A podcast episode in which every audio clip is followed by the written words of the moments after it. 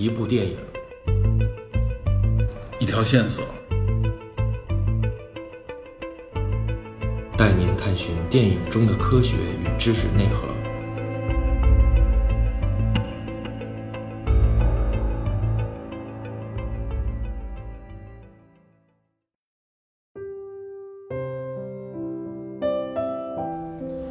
Hello，大家好，欢迎收听本期电影侦探，我是 Peter。我是杨天，对，今天请来杨天啊。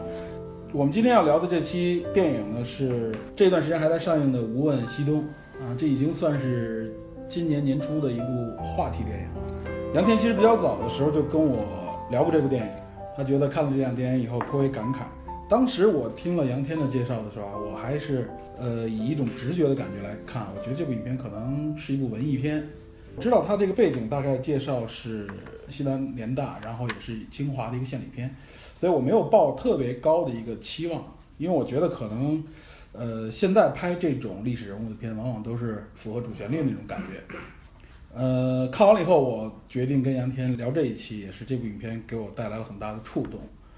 嗯，所以呢，今天我们要系统的来介绍这部影片，因为我们觉得这部影片里面包含的这个历史人物啊、历史事件很丰富。而且影片里边其实并没有把所有的东西都跟大家讲清楚，相对来说比较写意的介绍了这个整个的历史进程。所以我们觉得今天在这个节目里边，我们希望能够给大家一些新的角度和视角，来系统的介绍一下里边的相关的人和事。呃，我先简单介绍一下影片啊，因为毕竟可能有些听众还没有看过这部电影。这部影片实际上是二零一二年就已经拍好的，它实际上是一部。庆祝清华百年校诞的这么一部献礼片，但是它直到今年年初，也就是二零一八年的年初才上映，前后将近搁置了五年多。呃，很多人都对这个有一个疑问，为什么要搁置？所以我们后边介绍的时候，我们会提到这个问题啊，和大家最后来解释一下。呃，导演和编剧呢是一个人，叫李芳芳，是一个年轻的一个女导演。她原来好像也是 一个作家出身啊，很很年轻的时候就出过自己的散文集，好像说十几岁、十六七岁的时候就出过散文集，也算是一个呃文学创作方面的一个天才少女吧。然后后来她走入到了影视圈，相当于是做了这个编导。所以说，导演和编剧都是这一个李芳芳完成的。啊，影片里边的主演，我觉得也都是大家熟知的一些国内一线的一些演员，比如说章子怡、黄晓明，啊，还有张震，这都是现在比较主流的。尤其张震啊，也都是被国内的观众非常喜爱的一个演技派的一个明星，来自台湾的明星。呃，里边还有一个算是国内的年轻人非常喜欢的一个歌手王力宏啊，在这部影片里边也有表演。还有呢，一个陈楚生，这个陈楚生我不是特别熟啊，后来我查了一下才知道他是，好像是零七年还是零八年的什么什么快乐男生什么之类的一个评选的一个第一名，然后可能在那个时从零几年到一零年左右吧，在国内还算是比较有影响力的年轻人当中，所以可能在一二年的时候，导演选了这么一个角色来演，也是为了增加对年轻人的这个影响力。也正是因为我看了这个演员的这个名单啊，我有一种想法，就觉得，哎呀，这个影片可能比较的比较文艺，比较的偏向一点这种市场的偶像剧。对对对，我很担心，尤其是有像黄晓明啊，尤其章子怡，我觉得最近的这个影片也是乏善可陈，所以我觉得这都是造成我当时有一种调低欲望的这种调低了这种期望的这么一个原因吧。呃，据说这个影片是在大部分的取景都是在云南拍摄的，因为取自那个西南联大嘛，所以相当一部分剧情的当时的发生的原景是在云南。对，也是在云南，所以他就在云南来拍摄。据说百分之七十以上的这个场景都在云南，有这么多。对，然后还有剩下的一些就是主要在北京和其他的一些城市。这就是影片大概的一个，就是我们把导演啊和一些主要主要的这种演员介绍一下。呃，后面呢，因为这部影片是这样啊，这部影片很多人在网上应该能看到不少的这个新闻和评论啊，因为这部影片的拍摄方式也比较特别，它的阐述这个故事的内容呢是分成四段历史来穿插阐述的。其实怎么说呢，这个在呃现在的这种我们已经二十一世纪了，看过很多不同的这种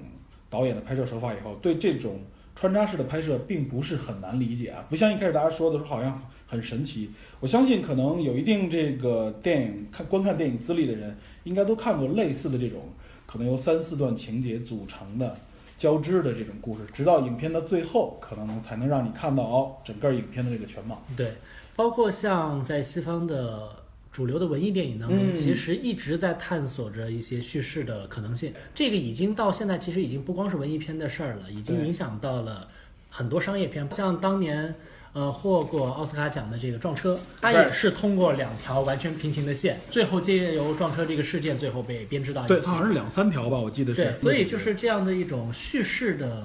手法的一些探索，其实在中国的主流的电影当中，还是一个比较新鲜的相对来说比较少见。对对，嗯但是其实已经是一个，已经是一个被预先被探索过、被已经完成的一种叙事方法。所以我相信观看这部影片并没有，呃，像宣传中所说的那么的神秘和。呃，但是其实这部电影我们在网上看到了非常两极化的评价，嗯嗯呃，其中很多人的质疑其实还是对于这个电影认为它在叙事啊，在于它的一个需要表达的一个精神内容的一个挖掘，以及它的这个叙事表述上认为是有一些硬伤的。嗯嗯其实也非常难免，因为这部电影像你说的，它是一个清华百年的一个献礼片嗯，，对要把一座大学和这座大学背后的人和那些事，呃，在一百年的一个叙事跨度当中，浓缩到一个不到两个小时的电影当中来嗯表现的话，对于主创团队，我相信是有很大的压力的。对确实，在这部电影当中，我觉得导演李芳芳体现出一种作者精神。嗯，就是我们经常在谈到西方电影的时候，有一个概念叫作者电影，它并不是一个流水线化的生产，而是编导本身会把电影当做一个作品，来有一种。呃，独出己见的一种制作在里面。这部电影其实李芳芳用这种方式来呈现一个学校一百年的一个历程，抽取了四个不同的时间阶段，对然后让故事之间彼此交织，同时又提炼出他认为的一个，或许可以说是清华精神，或许说是他认为清华所代表的中国的一种近现代以来的一种人文精人文精神的一个萌芽，一种追问。但是的确，要在四条叙事线，在两个小时的时间内，要想能够把它讲得清楚，而且要能够有错落。有轻重，然后能够凸显出一些东西，其实还是比较困难的。我们客观的讲，这部电影在叙事技巧方面，其实、呃，并不是一部代表了当今电影制作一个水平的一部片子，的确还是有很多硬伤。但是这些硬伤，其实我个人认为，不仅仅来自于团队的能力本身，很重要一个原因，像你刚才说的，这部电影经历了一个漫长的一个被禁锢的一个时期，或者或者说经历了一个漫长的被封存的一个时期五期，年时间，前后五年，对。嗯这五年当中发生了什么？在这样一种审查机制下的文艺作品，其实我相信大家都能够有所想象。对啊，那么它表达的内容和所涉及的题材，其实无形中都限制了最后它的叙事和表述。所以我相信，这部电影在无论是从编导还是最后的剪辑以及最终的上映过程当中，我相信是承受着，呃，我们可以想象的一些压力的。对那么，针对网上看到的很多评价，无论正面也好，负面也好，我觉得有的电影的出现，它其实是我更把它看作一个文化事件，而不仅仅是一个固化的一个影视作品本身。所谓的文化事件，我们需要还原到它所产生的这样一个语境当中来考虑。那么就这部电影而言，呃，除了它漫长将近五年时间，五年多时间的尘封，嗯，然后再加上我们现在这些年国内舆论环境的变化，以及呃某种程度上在文化系统内审查机制的一些加剧，我们重新反过来看，其实我觉得作为一个文化事件，我们不仅仅是衡量它所想要表达的内容，更重要的是它通过自己的表达背后更深一层，它实际呈现出来的一些东西。它激发出来的东西，对对，就是说，嗯，重要的不仅仅是他怎么说的，嗯，更重要的可能是他说了什么。他说的这一切，他的这些信息的传达和表述，放到这个语境当中所应有的意义。如果不从这个角度来探索的话，我们很难理解这部电影，以及很难理解它为什么在这个时候的上映，对。或者说无论是一二年还是一八年这样，子对。我觉得你说这一点正好恰恰说明了这部影片引发这么多话题，包括我们也来谈这部影片，我觉得都是这部影片难能可贵之处。所以呢，我觉得呃，如果没有观看过这部影片的听众，听完我们这期节目以后，我们希望大家能够有兴趣去观看一下这部电影。那我们详细来分析这部影片之前，还是老规矩，我们要简单的简述一下这部电影主要的情节内容。因为我们刚才也说了，它是由四个时间段穿插表述来完成整个一个百年历史的一个介绍。这四段里面，首先上来的这个时间段呢是当代，就是以张果果这么一个人，他是一个广告公司的一个相当于是个中高层，一个骨干。然后他接的广告客户是一个奶粉企业，也正是因为他接这个奶粉企业，他这个广告公司呢，其实以他个人资助了一个四胞胎的一个家庭，这个四胞胎在北京好像刚刚降生。他只要资助这个家庭，他觉得跟他的这个广告客户之间也是有关系的，是这样一个背景。本来希望变成一个广告的一个可以宣传的一个内容。没错，可以也正好是奶粉企业嘛，所以这样也是一个正向宣传。所以看到这一点的时候啊，也能看出来这个影片是在一二年那时候来拍摄的，因为一二年左右，对，那个时候现实感非常强。对奶奶粉的这个现实感非常强，但现在来说，这五年过去了，奶粉的这个话题好像已经不再是社会上的一个重点了。现代社会其实人们是很擅长遗忘的。对。五年过去，这个事情完完全全已经遗忘了。其实五年之前，一二年左右，那时候奶粉的安全问题是全国都在讨论的。呃，这个就是这个时间的一个切入点。然后我们在一开始的这个时间段的介绍里边，能看到张果果这个人，除了是在有这个广告公司这么一个背景以外，他还有一个背景就是清华这个背景。介绍完这第一段以后，立刻镜头一闪，就进入到了第二段这个叙事。第二段叙事说的是哪个年代呢？影片里边打出的字幕是一九六二年。他介绍了三个已经长大成人的孤儿，呃，黄晓明扮演的叫陈鹏，章子怡扮演的那个角色叫王敏佳，另外还有一个人扮演的角色叫李想，他们三个人是孤儿，呃，其中王敏佳跟这个李想的两个人是在医院，黄晓明扮演的这个陈鹏呢，他是清华大学毕业的一个学生，是这样一个背景，以这三个学生的视角，另外还抽出来一个，呃，一个独立的一个家庭啊，就是。他们三个人曾经的数学老师，应该是中学的数学老师的一个家庭，和他妻子之间好像有有所矛盾。开始就只是介绍了这样的一个情况，然后紧接着下来第三段出来就是王力宏的登场。啊，我记得你还说过，王力宏在这个影片里面就相当于是这部影片的颜值担当啊。我我我看到有人描述也说，王力宏把最好的自己献给了这部影片。我看我我觉得确实是这样，就是王力宏在这部影片里边。的这个展现，应该是他在影视作品里面的一个最佳表现。无论从形象的建立，还有包括本人的这个呃演绎来说，对，之前在《色戒》当中其实还是稍显稚嫩的，非常稚嫩。我觉得那个时候，呃，不过王王力宏也很好的诠释了一个就是演技正义，对对 对，演技正义的这么一个角色。呃，他介绍的实际上就是三十年代末由清华、北大还有南开组成的这个西南联大已经南迁到了昆明，然后他们刚刚进入昆明的时候这么一个时间点。然后呢，一些年轻人之间的故事。之后呢，再一闪现就是一九二二零年左右，一九应该好像我记得是二三年还是二几年，就是二十年代初。那个时候，清华北大建立不久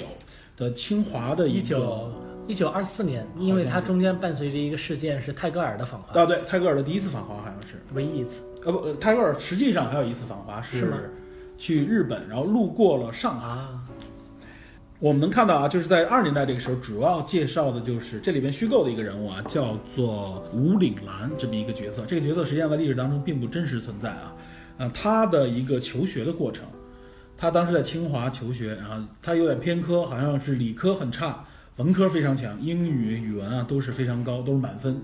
但是。这个理科方面很弱，对那个时候把理科叫做实科，对他们就管这叫实科，尤其是那个时候又处在一种相对来说动荡的年代，所以大家那时候都觉得实科所谓实业救国嘛，没错，这个实科很重要。所以他这段情节里主要介绍他和当时的清华的，应该还当时还不是校长的梅贻琦，可能是那时候系主任之类的角色，有了一次面对面的在办公室里的交谈，就是他对他自己的这个学科这方面的选择的一个迷茫。然后梅贻琦呢，当时这个演员也是，我觉得在这里边扮演梅贻琦给我人很深的印象。对，祖峰，在这部电影当中，他几乎成为了一个颜这个，如果说王力宏是颜值担当的话，他成为了一个演技担当的一个演技担当，外加也是影片当中的思想担当。对，虽然出场的时间不多，对，寥寥几分钟。嗯，祖峰应该我对我来说最大的印象是在《潜伏》里边。演李涯，那是个反派。对，但没想到这里边演的这个，他把一个军统的一个一个特务。骨子里的那种，就是在我们立场对面的那种理想主义的那种精神，其实演绎的非常好，刻画的入木三分。所以他是那部影片印象深刻，是一个非常有想法的一个演员。对，他扮演这个梅贻琦呢，和这个吴岭澜有一个有一个交谈。这里面我说啊，我要说一下，我认为在几个主角当中啊，不得不说吴岭澜这个演员，呃，就是陈楚生来扮演的吴岭澜，他的演技相对来说是这里最差的。所以我在看完第一段以后，我我并没有把它当做是一个主角，我当时以为会以梅贻琦这条线往下写，但没想到到后来的情节里边穿插才看到他实际上是，呃，这个时间段最早这一段里边的主角，而且他成为了串起第二段叙事和第三段叙事中间的一个一个关键的人起头之人，最后他也成为了影响王力宏嗯改变自己人生方向，就是所谓的用。剧中梅贻琦的话说：“回到真实的自己的那样一个状态的这样一个领路人，他成了传承的这个起点。对，但确实，呃，你的这个感觉并不是一个孤立的一个现象。嗯，很多看到这部电影的人往往会忽略二十年代这段叙事，就是往往会把它仅仅认为是联大那段时期的一个伏笔和预演。对，但其实，呃，我认为不是这样的。对，而且我认为它非常重要这段情节，因为一方面就是联大太特殊了那段经历。一方面是国破家亡，然后民族的大量的人口的迁徙，嗯，然后又出现了中国教育史上或者说世界教育史上的奇迹，没错，这么多优秀的学者和后来成为都成为非常著名的人物的一些学生，对，在各行各业，在各界，然后完成了这样一次堪称奇迹般的迁徙，在那样一个边境的一个城市，嗯，边疆的城市，然后。前后八年的时间，嗯，然后传承着整个中华民族的一条文脉，一个精神的这样一个象征性的存在，啊，但是除了联大的话题之外，其实二一九二零年代的这一段叙事，我认为其实是这部电影所希望去叩问的这种清华精神，嗯，它的一个基石的所在，它背后其实是一个人文的教育和素养的基础的一个问题，实际上也就是我们认为梅贻琦。也就是祖峰扮演的这个角色，在这里边之所以占了这么重要的分量，对的起点就在于他是一个真正的一个启蒙者，一个导师，是最早指出坐标和方向的那个。没错，他的我觉得在这影片里面，他立住了这个坐标。对，没有错。后边所有的东西都可以向他看齐了，就是对，因为一九二四年代的清华也好，或者说那个时候的中国也好，嗯，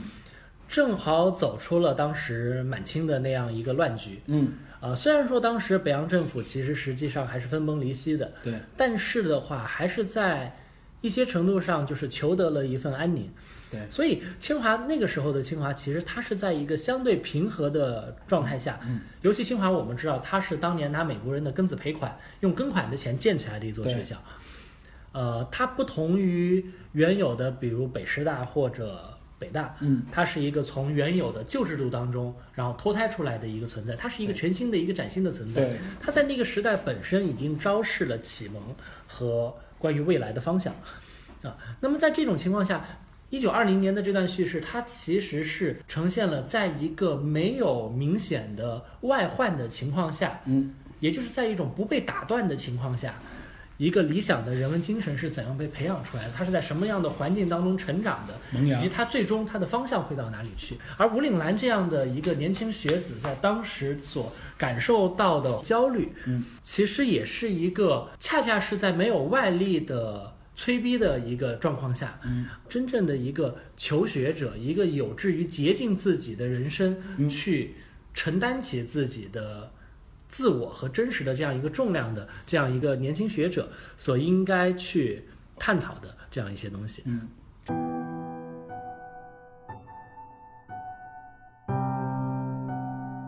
我们继续介绍电影情节，其实就是我们刚才说的这四段故事的不断的这种交叉，然后我们会发现，随着时间的推移，这里边这四段故事实际上都是相互关联的。我们当发现这种关联以后，就会去求索，哎，这个关联到底是源自于哪？他们之间的关系是什么？这也是影分段式的这种影片带来的一种张力。至少从这点上来看啊，导演是基本上完成了他的这个想法，很好的用他这个手段达到了他的这个目的。呃，后边的故事呢，我就不会按照电影的这个顺序来说了，因为要这样去说非常细碎。我们就大概的来看啊，因为我们刚才说了，二十年代的清华，这是时间线上的第一段。第二段呢，就是西南联大，应该是三十年代末四十年代初这一段时间。这一段主要是描写的西南联大和飞虎队之间的一些故事。再往后边就是六十年代初，这个就是反右运动和文革之间的这么一个。它从时间来讲的话。正好处在反右之后，文革之前，三年自然灾害刚过，一九六二年。对，但是从它表达的内容和事件上，嗯，其实是一个，我们可以把它看作一个文革的小规模预演。对，它是应该，我觉得应该是对五十年代末开始到七十年代的这么一段时间的一个整体的杂糅，对那个时代的一个一个呈现。然后最后这一段就是可以代表就是现代。呃，我相对来说，整部电影当中被吐槽最多。对，相对很多人我看到都在说，就是现在这一段的这种时代感，或者说是存在感，就相对于前三段叙事来讲，它有些立不住。对，很多人认为它拍出了一种拙劣的公益广告的一个既视感。对，我觉得这一块实际上正是因为这种状态，体现出来当代的这种无奈和当代的这种困惑。当然了，我相信这不是导演本身想这样拍，他希望这四段故事能够有机的结合起来。这个问题也许我们可以最后过来讨论。对，我们可以随着电影的整条叙事线，嗯，我们可以最后也许会意识到，为什么这部电影一定要从一个在二零一二年来说，一个如此当下、如此。直接的一个语境当中展开它的一个叙述。对，所以我们后面的这个介绍呢，后面的这个讲解，我们就从时间线上的方式来讲。我们先从二十年代初的这个清华开始，接着你刚才的话题啊，我记得中间有一段特别重要的情节啊，就是泰戈尔的访华，而且泰戈尔访华这个事件，导演是呃很好的，或者说是很认真的还原了我们能看到的一些历史图像当中的场景。虽然说在一开始的影片并没有去说，但我们能看到泰戈尔访华的时候，他身边站的那些重要的这些中国的文人都是谁？我相信大家应该能多多少少猜出来，比如说有梁思成夫妇啊。比如说有梅贻校长、徐志摩、徐志摩之类的这样的人 物，对，大家都对徐志摩的这个，你也笑了。对，我们对徐志摩那个演员呢，还是有一点微词的，这样不知道为什么选了这样一个角色。虽然说徐志摩那个时候的打扮呢是比较的特别，但是确实没有达到这个演员的这个非常帅气啊，谦谦君子。在那部电影的演员选择上，确实让包括化妆上面都有一点不能理解。对。呃，当然了，这个不是问题的主主要点，它主要就介绍二十年代这个求学的过程。刚才我们已经说了一部分，然后这里边还闪现了一些人物，就我们像我们说的这些重要人物。实际上在这里边啊，因为时代更久远，所以给人感觉它的描写手法也相对更加写意一点。它只是在几个固定的场景里边。我觉得，呃，这一段叙事之所以让大家觉得非常的简单处理的，甚至很多人认为它只是一个序曲，嗯。就在于，其实这一段叙事，它所针对的事件，并不是一个在行动当中发生的事件，而是指在吴岭澜这样一个青年学生他的内心所发生的事情。对对对，他主要是内心戏。这样的内心转变的过程，在叙事当中是不容易被呈现出来。尤其这里面，实际上心理描写啊，在影片当中实际上是比较体现导演功力的。你不能完全用语言来表达嘛。但你会发现，这里边实在是导演可能能使用的方法并不是很多。对，这样确实比较难，因为这一段另外一方面就是陈楚生的个人表演，其实在很多地方可能也不是那么的成熟。对，所以我觉得这里边也是陈楚生这个演员，包括可能导演在这块的控制力度上展现出来的有限的这个感觉，所以他给人感觉更加的写意一些，更加的飘逸一些。我相信，可能这一部分让大家感触更深的是其中的音乐，嗯，比如当他从自己的小阁楼里出来的时候，对，路过河边吧，好像是。但是仅仅就这一条叙事线来说，我刚刚说到，我认为这一段叙事真正启示出来了编导所期望呈现出来的清华精神的一个源头。在一九二四年这个时候，清华其实还不算一所严格意义上的综合类大学。清华成为一所综合类大学，可能是两年之后，一九二六年，随着清华国学研究院的建立，啊，也就是包括我们经常熟悉的四所谓四大导师，王国维、梁启超、陈寅恪和赵延任四位导师，有的人是之前就在国内，有的是先后归国，然后加入到这个清华。对，然后清华的整个它的教学范围开始慢慢呈现出一个综合类大学的一个结构啊，这个样子。那么，吴岭澜在里面的焦虑是什么呢？就在于，其实我们讲到以前听到过的一句话，所谓“古之学者为己，今之学者为人。其实我觉得为己与为人，它不是一个简单的分辨与藏品啊。呃，在那样的一个时代语境，中国其实从晚清以来，从鸦片战争以来，一直到应该说到现在，都没有彻底的走出救亡图存的这个命题。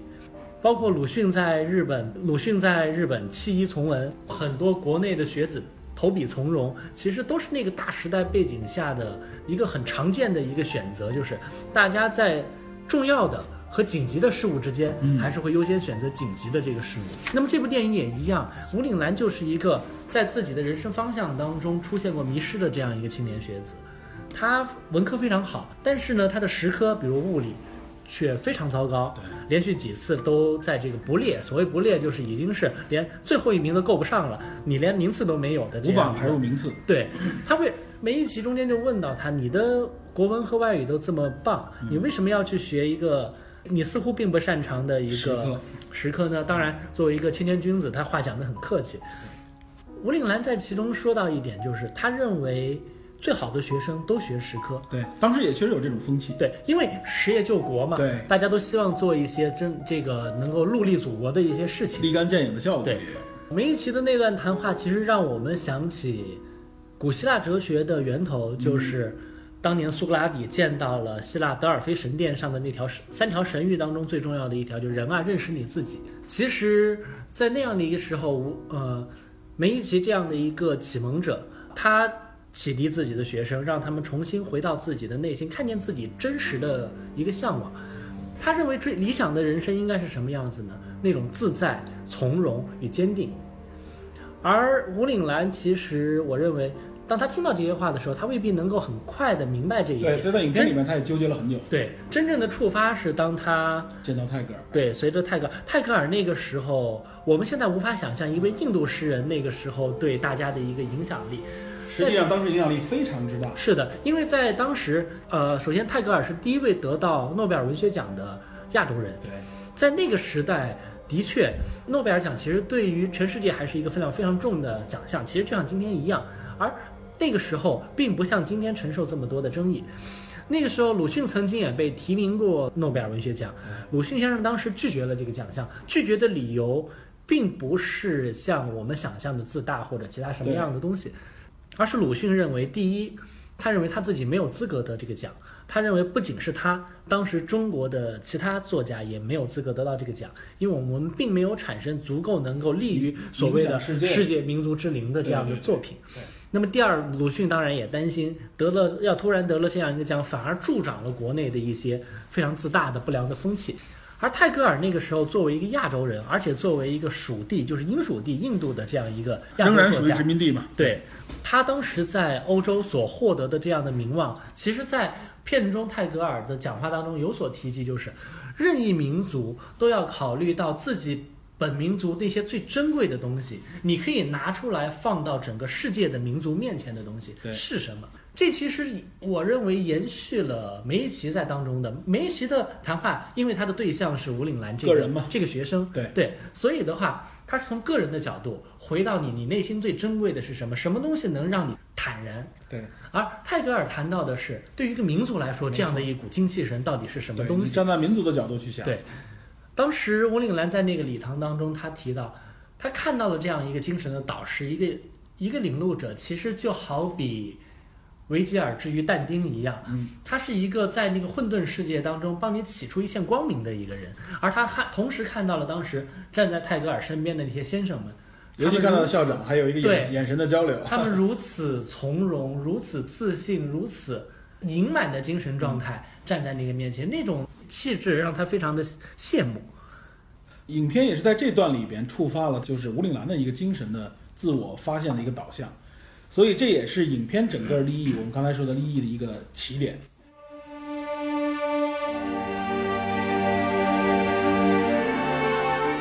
然后影片到后边啊，就进入到第二段，就是时间线的第二段。我认为，呃，我我看到网上很多的这个观众啊，都很喜欢这二段，可能也是因为王力宏的一个原因啊，包括还有这个飞虎队的这个。当然还有联大和飞虎队，联大和飞虎队，这个应该是分量。故事太厉害。对，这这一段故事应该算是，尤其是针对当代这个故事和二十年代这一段写意的这种手法，所以这段故事给人感觉更具象，给人感觉触动更深，很多人感动。我看到很多有些网友，包括我们认识的朋友们也在说，这段给他们带来了非常巨大的感动。我觉得这是一种非常直观的效果。呃，是他这个故事太厉害了。对，西南联大这个分量太沉对，了，西南联大它在那样一个历史的环境当中，随便抽出一段对都可以一场堪称奇迹的一场中国的精神与命脉的转移。对，我们说到这儿呢，我们要稍微系统的给大家介绍一下，因为毕竟我们电影侦探的这个宗旨也是如此啊，就是我们要传递一些我们认为更确切的一些信息和知识出来。我们要简单介绍一下有关西南联大和飞虎队这两个在这里面重要的这个事物。首先，我们说一下西南联大。刚才说了，西南联大是由清华、北大和南开组成的，应该是在三七年的一九三八年，应该是呃，对，三八年在，这在昆明组建他，们先进入长沙，先到了长沙。对，那时候还不叫西南联大，是从长沙迁出来啊。之所以他们这三所大学啊，现在都很出名的三所大学，从北京和天津迁出，主要原因也是因为三七年的这个卢沟桥事变，日本的正式侵华。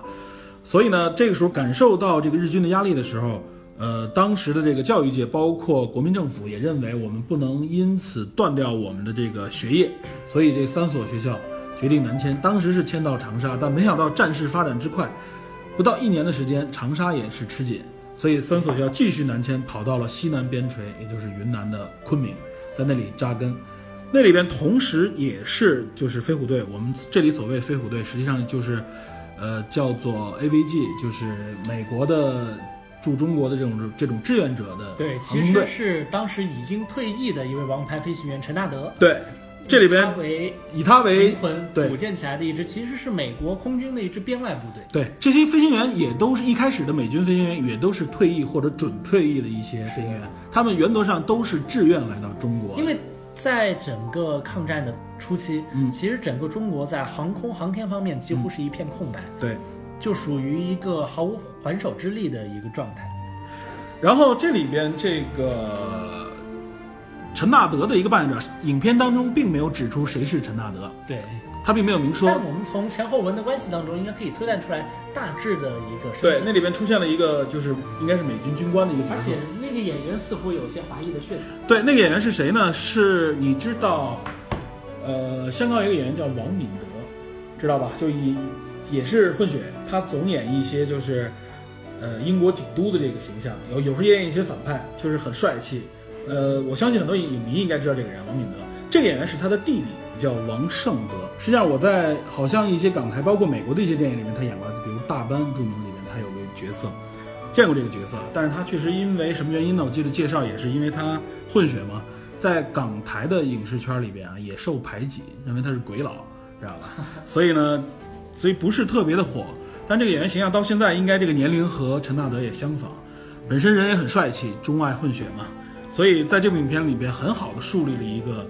这个这么一个美军军官，应该就是陈纳德本人这个形象。因为我在影片的这个介绍里面管他这个角色叫将军嘛，因为够得上将军的美国，在在这个航空领域的美国人，在中国那就是陈纳德，他是他是一个准将。对，他后来被授予准将，被被蒋介石授予准将，所以我觉得，呃，这个角色也要单独介绍一下。另外还有一个角色，呃，我觉得现在联大这一段里边有好几个角色给人深刻印象啊，就是，呃，这里边王力宏的这个母亲米雪，米雪扮演的。对，当时我看到这个演员的时候，我还迟疑，我说这个是谁啊？看得很眼熟。后来你说你说是米雪啊，我看到听到别人也说是米雪，我才后来查了一下，果然是她。啊，这我觉得米雪在这里边的这个扮相、形象，包括她的表演，算是他的一次职业巅峰。米雪在里面的表演，我觉得是仅次于祖峰在对梅贻琦这个角色的表演，是属于这部电影当中从表演艺术来讲是能立得起来的几个角色。没错没错，我觉得非常的这个母亲的角色给人很深的印象。她是那样一个受到传统的文化教育所成长出来的那样一个大家女子所身上应该有的那种隐忍和担当，对，就那样的一种品质，是我们在这个角色的塑造当中能看到的。没错没错这。已经是一个可以说是一个成就。对，我觉得米雪给我以前的感觉，可能也就是在影片当中是一个花瓶的角色，对，没想到这在这部影片里边有这么上佳的表演啊！这段情节里面最主要说的就是谁呢？就是沈光耀，也就是王力宏扮演的这个角色，他呃投笔从戎的这么一个过程。他由一开始的学生，到后来加入到飞虎队里边成为飞行员，到最后撞毁一艘日本的这个军舰，这样的一个角色啊。实际上，真实当中西南联大是没有这样的角色的，他是这个角色应该是源自于，呃，另外一个人，源自于谁呢？源自于这个沈重惠。这个人是谁呢？真实这沈从慧，他主要的特点是叫沈从慧吗？对，沈从慧，那个惠惠就是一个言字旁那边一个美，就是沈从慧，这个真实人物。这个国内宣传不多啊，因为他是相当于是中华民国，也就是国民党那边的一个英雄国军。他实际上撞船这个时间发生在什么时候？发生在三七年，就是西南联大还没有正式组建之前的那个时间，淞沪会战上面，他驾机，当时是据说是他们这个中队呢，他们很好执行完任务后返程的过程当中，因为他的飞机已经故障了。呃，在这个时候的过程当中，又发现了一大批日军，因为是这个飞机也负伤，他最终决定撞向这个日军的这艘巡洋舰。当时我看到的信息是，就是燃油快耗尽，对，燃油也将耗尽，对，已经返程无望，对这种情况。他要不然就是跳伞，要不然就是迫降，迫降可能也是生还几率比较低。那与其如此，他决定的就是从容就义，然后撞向敌人。也确实是那样环境当中的一个热血男儿。对，这个人实际上啊是清华学子。他为什么这么写呢？他也是清华学子，只不过他把他嫁接到了联大的这样一个。对，我觉得这样嫁接也算是。呃，确实，据我所知，就是联大时期，正好那个时候也是飞虎队在云南对打开一条航空一条。算是一条驼峰航线，包括对对对，打开驼峰航线是几乎是航空这一条的一个命脉，一个物资的命脉。而且它也起到。但是当时其实飞虎队当中还是以美国飞行员为主的。对，呃，尤其一开始是这样。新进的华人飞行员其实并不多。后来主要是陈纳德负责来培训，并不像电影当中呈现的这样基本上成规模的这样一个方式。对，因为当时是这样，飞虎队我们可以多介绍几句啊。最早的时候啊，在实际上在历史年代里面，在四零年之前。最早不是飞虎队，不是美军的赞助，是苏联的志愿航空队。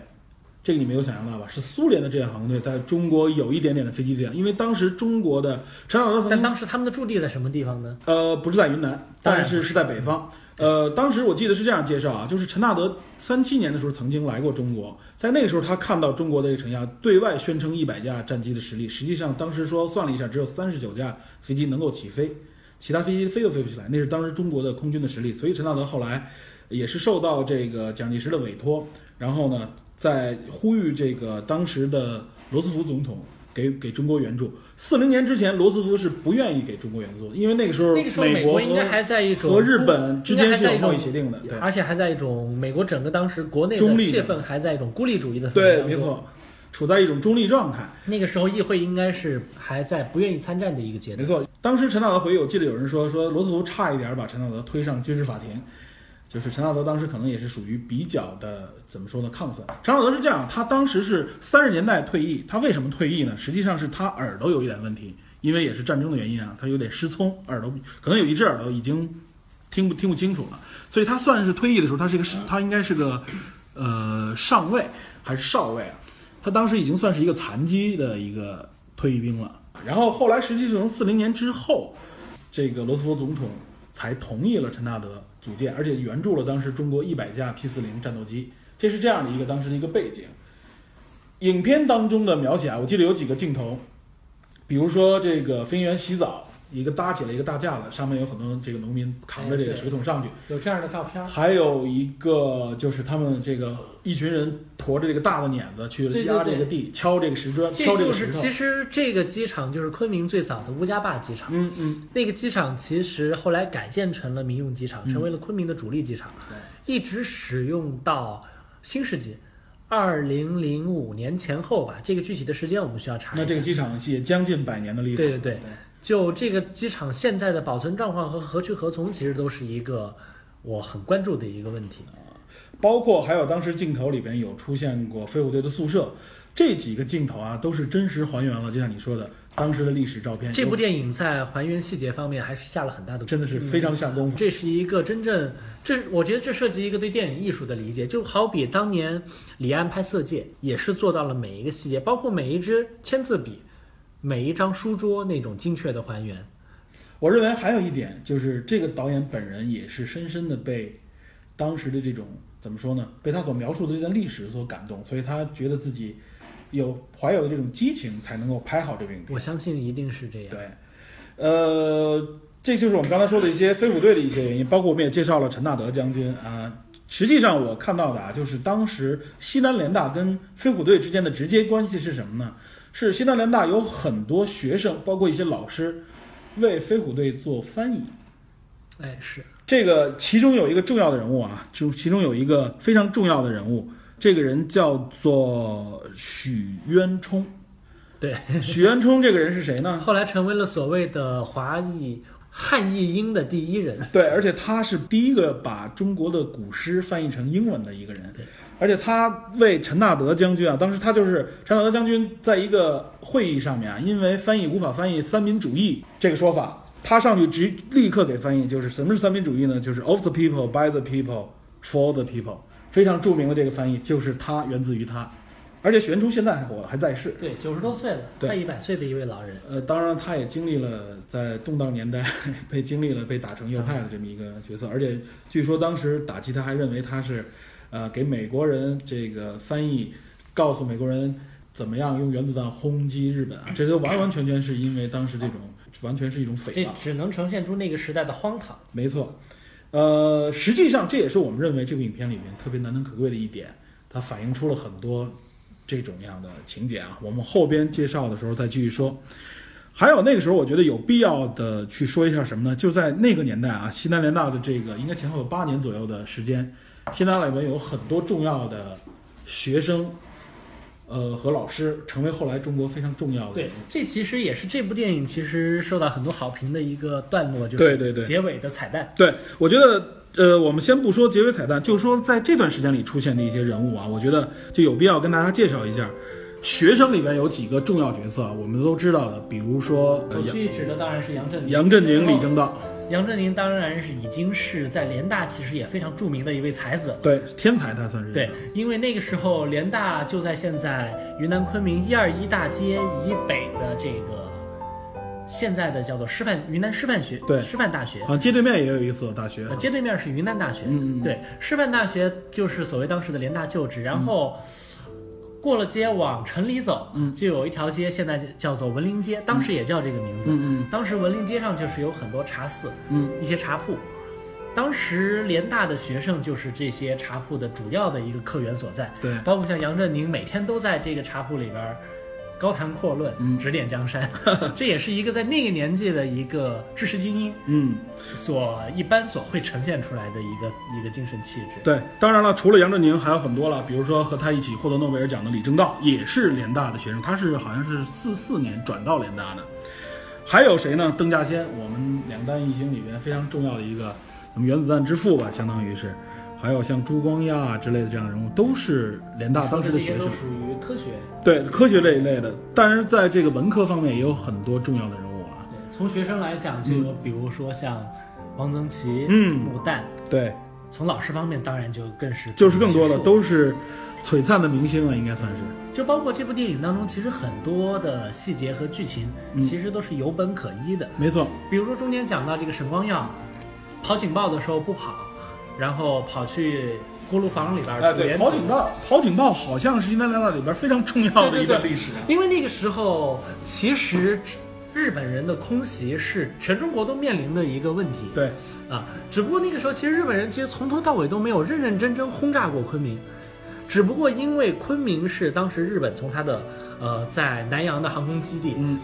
要轰炸重庆，重庆当时的陪都对的一个必经之路。所以的话，昆明的警报往往因为轰炸重庆而起，很少有几次是奔着昆明来的。包括这中间有个细节，几个和尚在升灯笼。嗯，当时其实据我看到的文献当中，他当时未必用的是灯笼，而是用的红气球。嗯，就是一旦飞机进入到云南境内，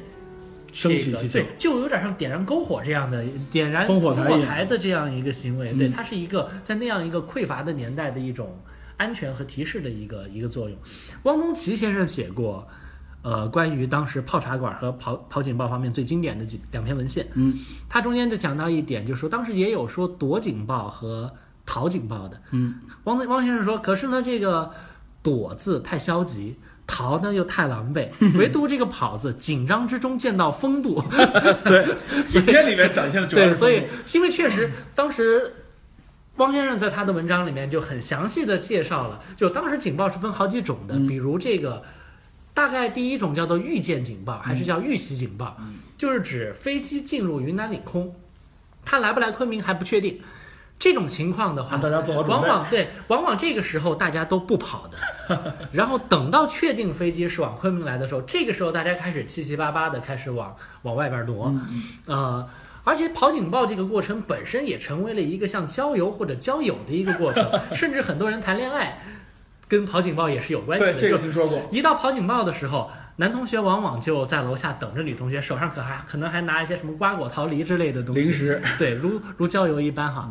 但是呢，跑警报这件事情，毕竟它是有一种隐含的危险成分在里边的，所以的话，又给两个人的这种情愫之间呢，又加上了一重一重不同的一重况味，所以变得非常的有意思、有味道。对对对，但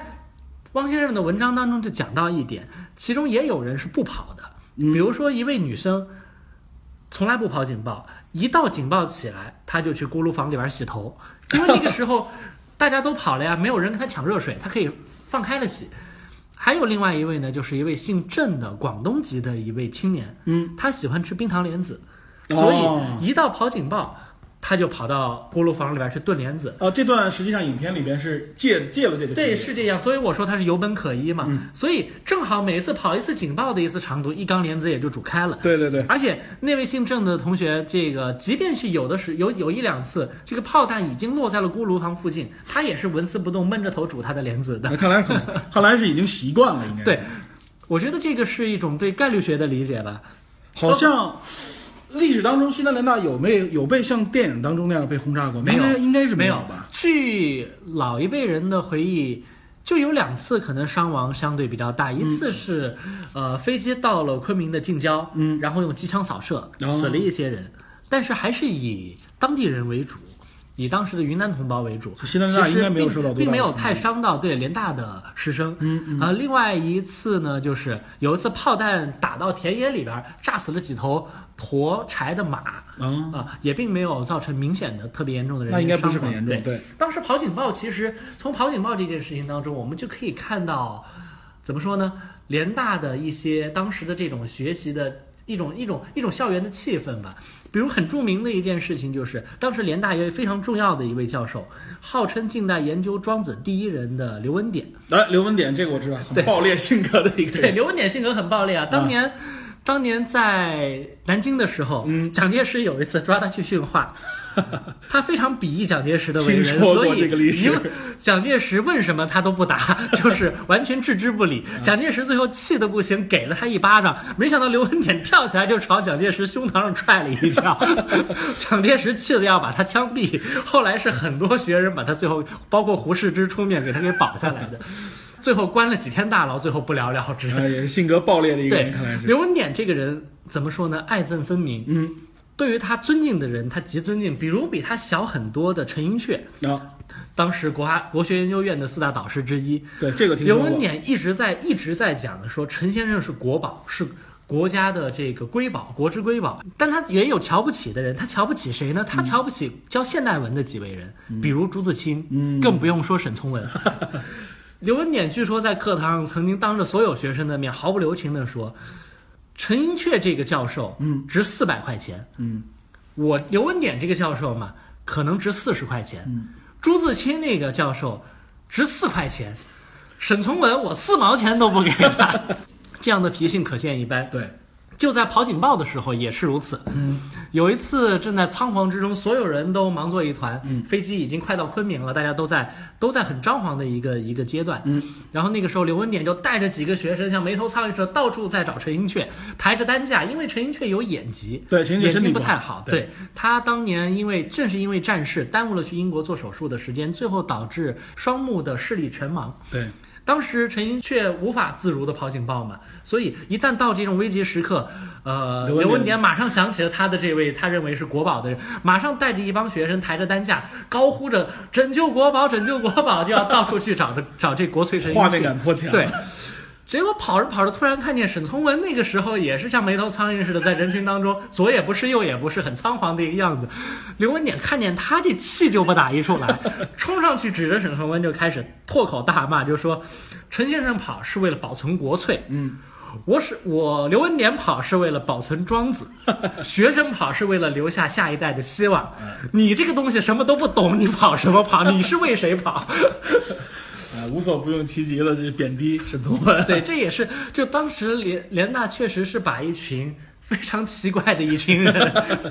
非常性格各异，但是都身怀绝技的一群人对网罗到了一起。嗯，从这点也能看出来，就是当时这群人个性张扬，而且各具特点。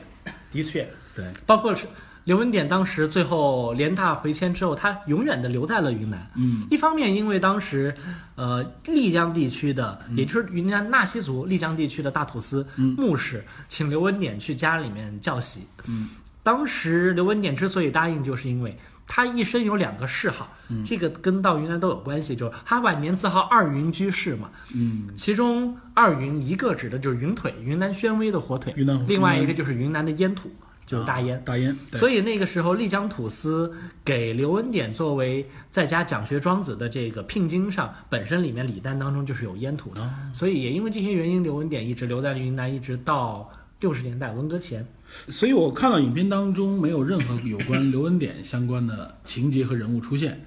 这可能我估计也是为了回避这方面的一些。我倒觉得可能也是从叙事的考虑，因为没有必要再生枝节，因为它的整个叙事已经但是我是觉得他，你刚才讲述的这一段非常有画面感，对放上去以后绝对可以在在忙乱当中给大家增加一种对极有意思，就是说。刘文典他并不是一个欺从怕恶之辈，嗯，他对着当时一国领袖所呈现出来的那样一种文人的倔强和风骨，是在中国的士人当中其实一直有的一个东西。包括当时其实云联大更著名的一个人物，当然就是闻一多了。对，闻一多，闻一多也是一个永远的留在了云南的人，只不过他和刘文典的方式是不一样的。对，闻一多那个时候，据老一辈的人讲起来，他在联大讲《楚辞》，嗯，开宗明义第一句话就是“不痛饮酒，不熟读《离骚》，不足以称名士”，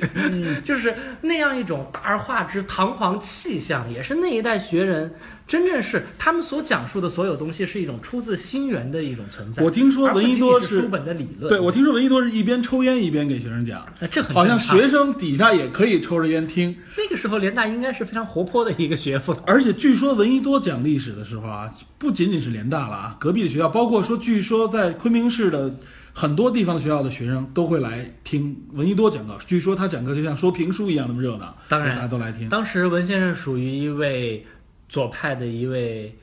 用现在的话讲吧，一位网红式的人物，属于一位当时的意见领袖。对，口才非常好。对，我记得好像对比他的口口音浓重，嗯，据说对比他，就说沈从文先生反而是口才不佳。极其木讷。对对他第一次上课的时候，走到课堂里边愣了大概有个十来一二十分钟，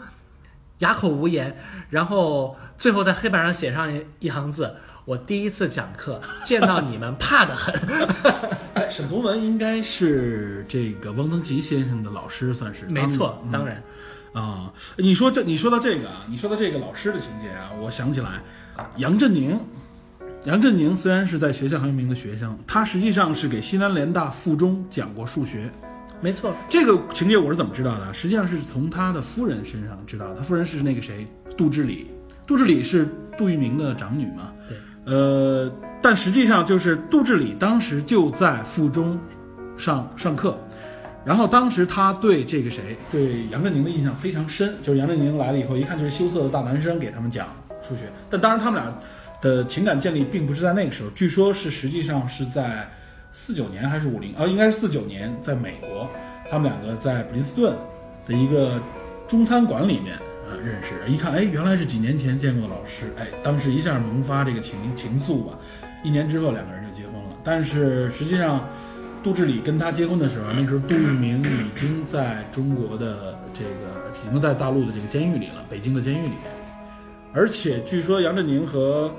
呃杜志礼结婚以后啊，将近应该是到七十年代才第一次见到他的这个老丈人杜聿明。这当然就是引申了一下，说到你刚才说的这个老师这个情节啊，就说到杨振宁。包括你刚才讲到的这个汪曾祺汪先生，当时他在他的创作，他在创作之路上遇到的一个细节，我觉得也可以呈现出，让大家想象一下当时联大的这种学习的风气，以及当时的这种活跃度，以及它和世界主流的呃文化生态的这样一种关系是什么样的。嗯，当时我们我们现在看到的汪先生的作品，当然是一个敦厚的一个长者了，嗯一个机灵的老头儿，一个怎么说呢？愈绚烂于平淡的一个绝世高手，一个扫地僧式的人物。嗯但大家无法想象的是，在三十年代的时候，还在联大时期的汪曾祺，当时他写的小说全是意识流小说，也就是是受到了沃尔夫夫人的影响。当时非常前卫，应该。对，那个时候也正是当时沃尔夫、毛姆，就是布鲁斯伯里文化圈的那一帮英国的精英主义的文人，正好是他们最黄金的鼎盛的一段时期。嗯，那个时候沃尔夫还没有去世，然后毛姆也还算是正当年纪。那个时候呢，他的老师沈从文就对这样的现代派的这样一派写法颇有微词。沈先生当时就跟他说过，说你这写的不是小说，不是文学，而是两个聪明，也而是而是聪明脑袋在打架。嗯嗯啊，从这样一个细节，其实我们侧面上可以看出来，在那个时期，在那样一个非常封闭和混乱的这么一个年代，仍然没有抑制住整个中国当时这一群文化精英所呈现出来的那种文化热情和那种对和那种和社会和世界上最前沿的文化动向去对话的那样一种热情和眼界。对，这个眼界是有的。呃，你说到这一点，我想起来就是还是杨振宁啊，杨振宁在，呃，我记得是在新南联大时间啊，他看到过这个爱因斯坦最新的研究成果，对，然后他评论一句说这对个老，说哎老糊涂了吧？在那个时候已经有那种粪土当年万户侯的那样一种对已经展现出来很当时，博大的一种胸襟和气宇，这是一个真正有气象的一个年代。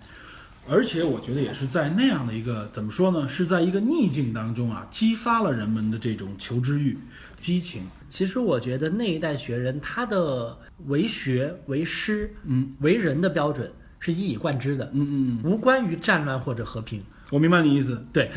他们那一代人是一直秉承着自己的一种立身和做人的原则的，嗯所以的话，并不会因为困境，并不会因为贫贱或者因为战争和动乱而曲解，而改变自己的初衷。而且我觉得从另外一种方面也说明那个年代的学术上的一种自由对，的一种旺盛的自由状态。就好比其中我们也刚刚讲到的闻一多，其实恰恰就是从当时国民政府暗杀闻一多之后。整个国内的，尤其知识分子的舆论，便一边倒的开始出现了左倾的这个对倾向。对，因为闻一多之死这件事情嘛，因为毕竟在闻一多在当时的确是适龄的领袖，对，是网红第一人嘛，可以 这么说，就是相当于是刚取这个文化大旗的这么一个旗手。刚刚你说到，呃，是否这个和动乱有关？我一方面我提出了我的质疑，嗯我认为首先这不是不是乱，不是一个不是动乱与生平之间的问题，而是一代人的有一代人的气质和一代人的气节的问题。嗯那么另外一方面呢，我也要讲，就是我们一开始说到的救亡图存的这个大的这个历史语境，嗯，就 我们可以看同一时期的另外一个历史事件，嗯故宫的南迁。啊，对，这个我们曾经在谈论。呃，古籍卫士的时候，对，我们在谈论古籍卫士的时候，也提到故宫南迁的事情。对，故宫南迁历时这么多年，十几万件文物没有一件丢失，嗯没有一件损坏，为什么呢？并不仅仅是因为那个时候已经倾其所有提供了最优秀的保障，因为即便如此还是不够的。对，更重要的是，在一个国破家亡的岁月里，那样的一群人。作为一个具象的、眼前所见的山河，已经不存在了，已经不复存在，已经是破碎的了。对，那么这种情况，他们只能把自己的那样的一种精神和情怀寄托于一个心中的山河之上，而这个东西是什么呢？就是文化和道统。对，它既凝注在那一幅一幅从故宫南迁出来的宋元书画上，凝注在那样一篇一篇中，就是那样一篇一篇钟鼎上铭刻的铭文上面，它其实也铭刻在每一个当时的这样的学子和学者的言语行、对，这也是做当中。这也是最打动我们现代人的这一点。嗯，呃，我们刚才系统的介绍了一下这个西南联大，包括飞虎队的一些历史啊，这也是这部影片当中我认为，呃，最辉煌、引发人们怎么说思考，或者说是激动的一段情节。这段情节可以说是最重浓墨重彩的一段啊。，那某种程度上是中国近代人文精神的一个黄金和白银的年代。对，然后紧接着就进入到第三段，第三段也就是我们刚才所说的文革前夕这一段。